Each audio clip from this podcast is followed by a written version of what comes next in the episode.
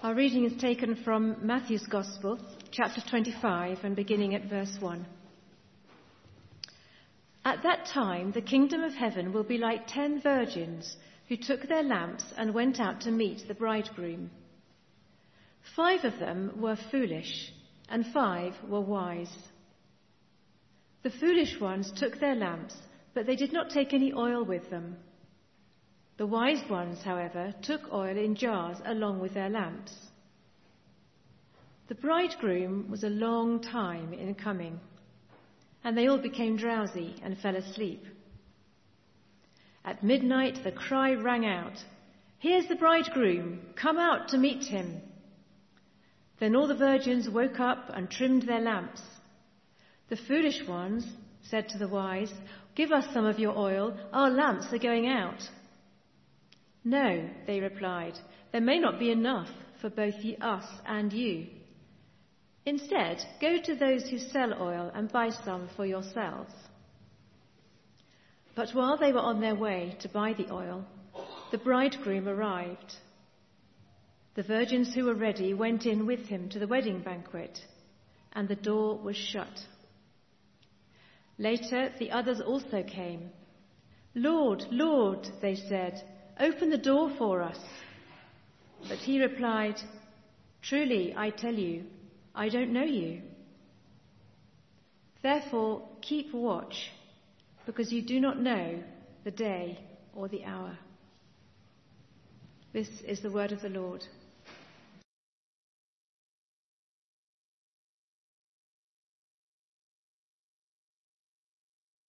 Heavenly Father, as we come to you now, we come to your word. We ask that you would open our eyes to see, our minds to understand, and our hearts to experience again all that you have for us and all that you promise. In your name, amen. Uh, so welcome to those on the live stream as well. I joined your number last week, uh, so uh, I know what happened.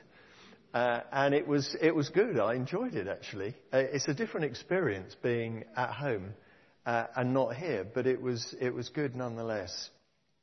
Now, I don't know if you've heard that plea, um, and people will tell you, you've got to live in the present. Don't dwell in the past. Live every moment as if it's your last. And, of course, we have lots of T V programs, don't we, about looking at our past, our history. Uh, and, uh, by and large, the purpose of those programs is to learn from the past so that we make our present uh, so much better. Very few programs actually say what is going to happen in the future, and therefore, how does that impact our today?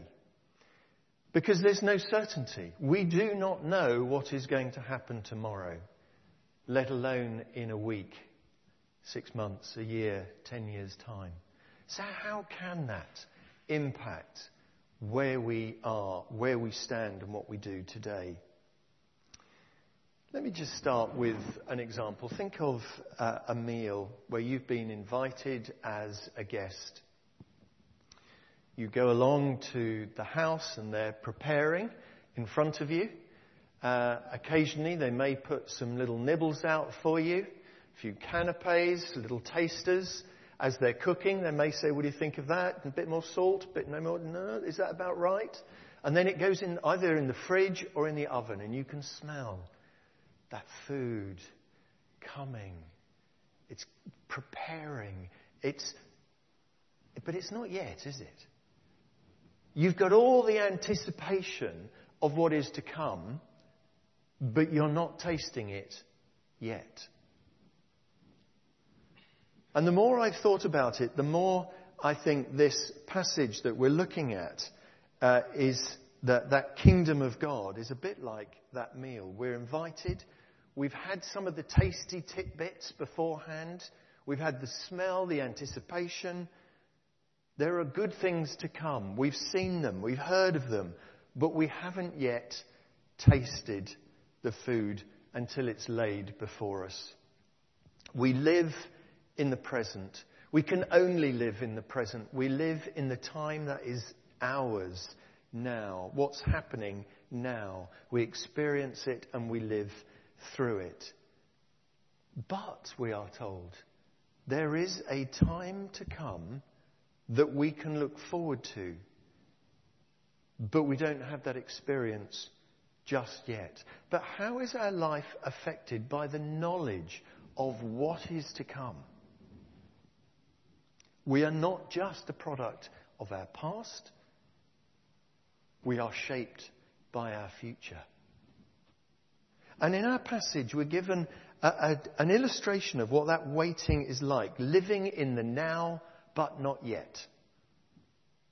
Now, a typical marriage service in these times would have three elements.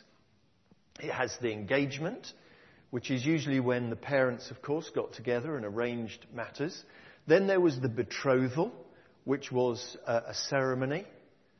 And then, sometime in the future, usually about a year later, there is the marriage ceremony itself. Now, we have a wedding couple amongst us this morning. So, you've only got one day to look forward to, but I know you've got lots of preparations ahead, and you have been putting them in place. But here we have these three events. And the final day, that marriage ceremony, is actually unknown to the bride. And on that day, the uh, groom would, uh, and I, I've only read about this, obviously I wasn't there at the time, but they they would come and get a collective number, usually ten, hence the ten virgins, and they would walk in procession with their lamps alight to go and collect the bride for the final wedding ceremony.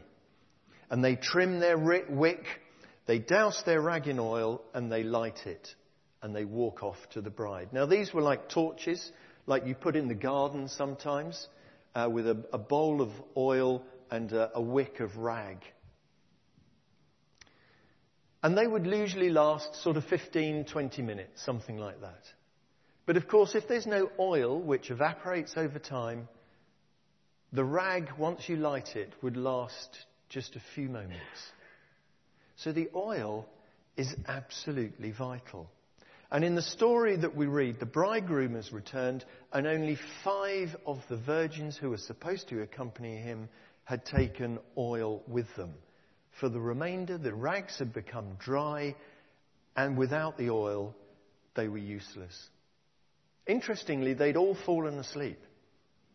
They had all uh, thought the groom was overdue. They were all caught off guard. None of them was perfect. None of us is perfect. We'll all have good times and bad times. But five were prepared and five were not. Five were living in the present. They were tired, they were sleepy, so they'd gone to sleep. And they actually thought, when the time comes, we'll get up, we'll get ourselves ready, and then we'll join the party. But five were living in the now, but not yet. And those five were experiencing the same issues, but they so wanted to be part of this ceremony that was to come that they had prepared in advance for that moment. Our life today can be changed and guided by our life of tomorrow.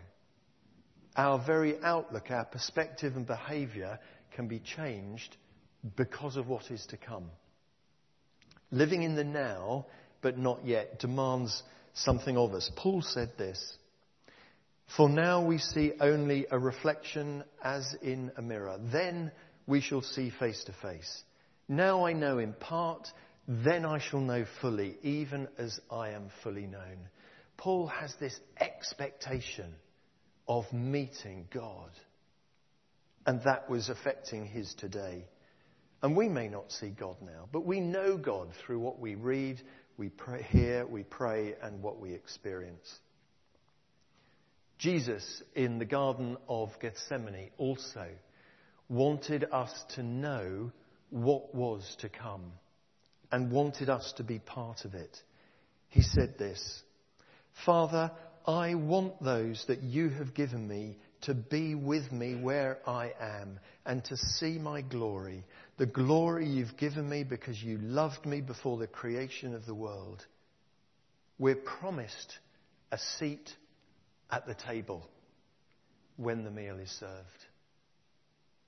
Now, is that future hope going to impact our today?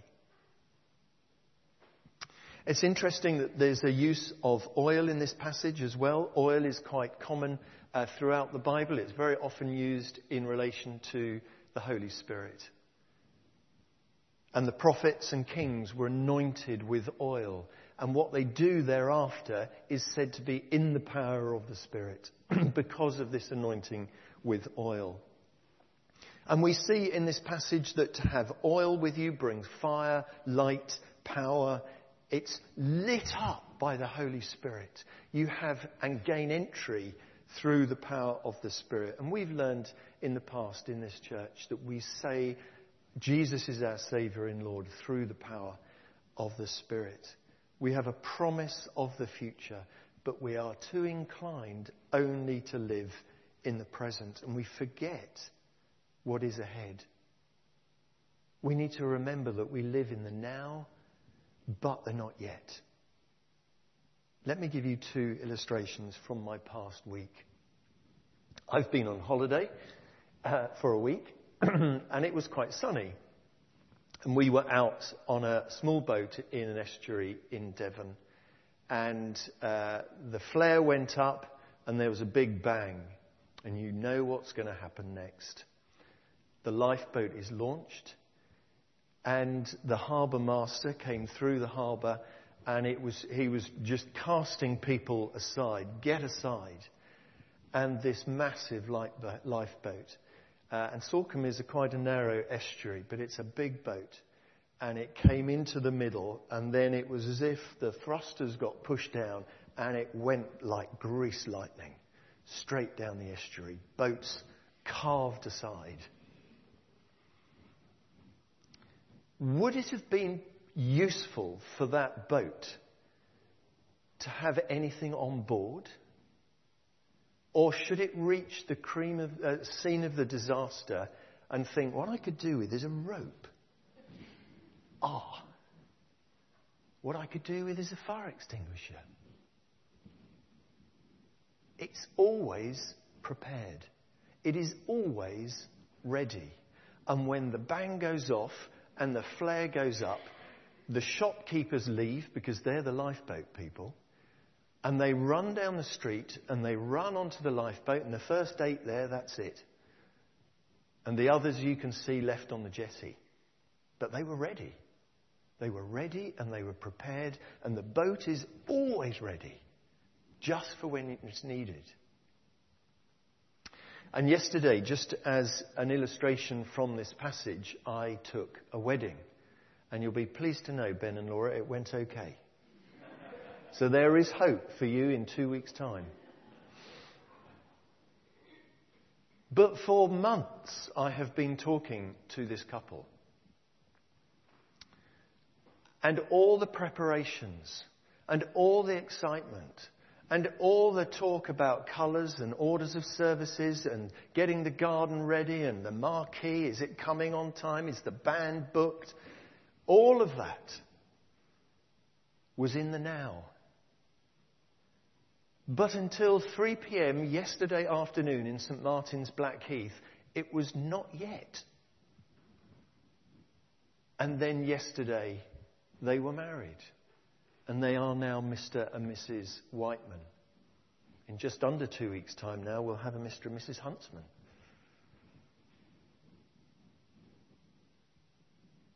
Our waiting is active waiting. We've already heard about that today. The virgins are asked to keep additional oil and uh, uh, oil ready. And if we read on in this passage in Matthew, because we only read the first thirteen verses, but you could read the whole thing. The next section is the parable of the talents. You know, where the master gives gold to the servants, gives five, two, or one, and the five becomes five more, the two becomes two more, and to the one, he's very cross because he just buried it in the sand and did nothing with it. And then after that illustration, we read about the sheep and the goats, where some live in the knowledge of their future hope in Christ and others do not. And there is a division between the two. The whole chapter is about being ready for what is to come, being active in seeking, learning, praying, and being prepared for our future. And as human beings, we take all of that pressure on ourselves far too often. We make it about our own worth and our own value. We are doing people. And we love to do. Because in doing we find value.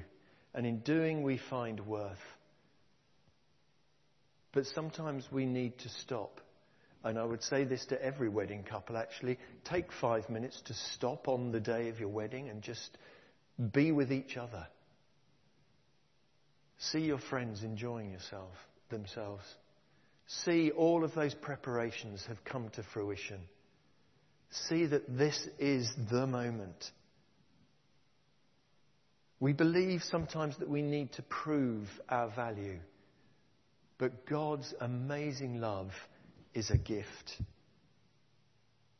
From Ephesians we read, "It is by grace you have been saved through faith. This is not from yourself, it's a gift of God, not by works, so that no one can boast.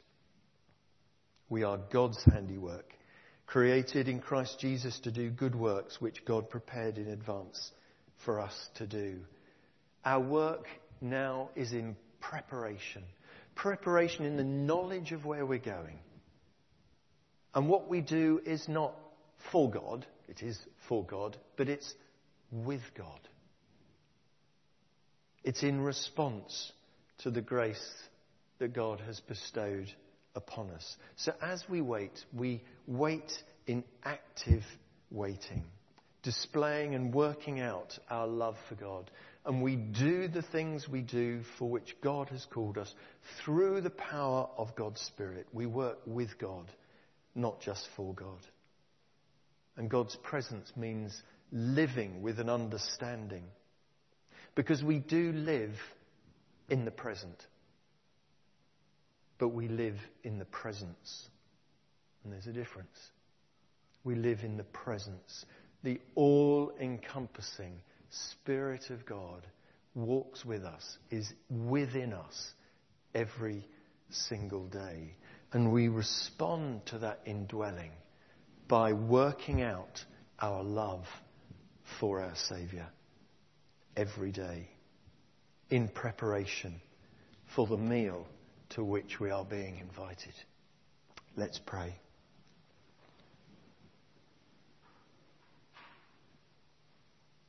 Almighty God, we wait for you. We wait for your fresh awakening. We wait for your second coming. And as we do, we give ourselves to you in response to your love, that we may with you share out that love amongst those that we know and those that we meet. Help us to be prepared. Help us to make our future part of our present. And lead us in the way of life, because you have come to meet with us. In your name we pray. Amen.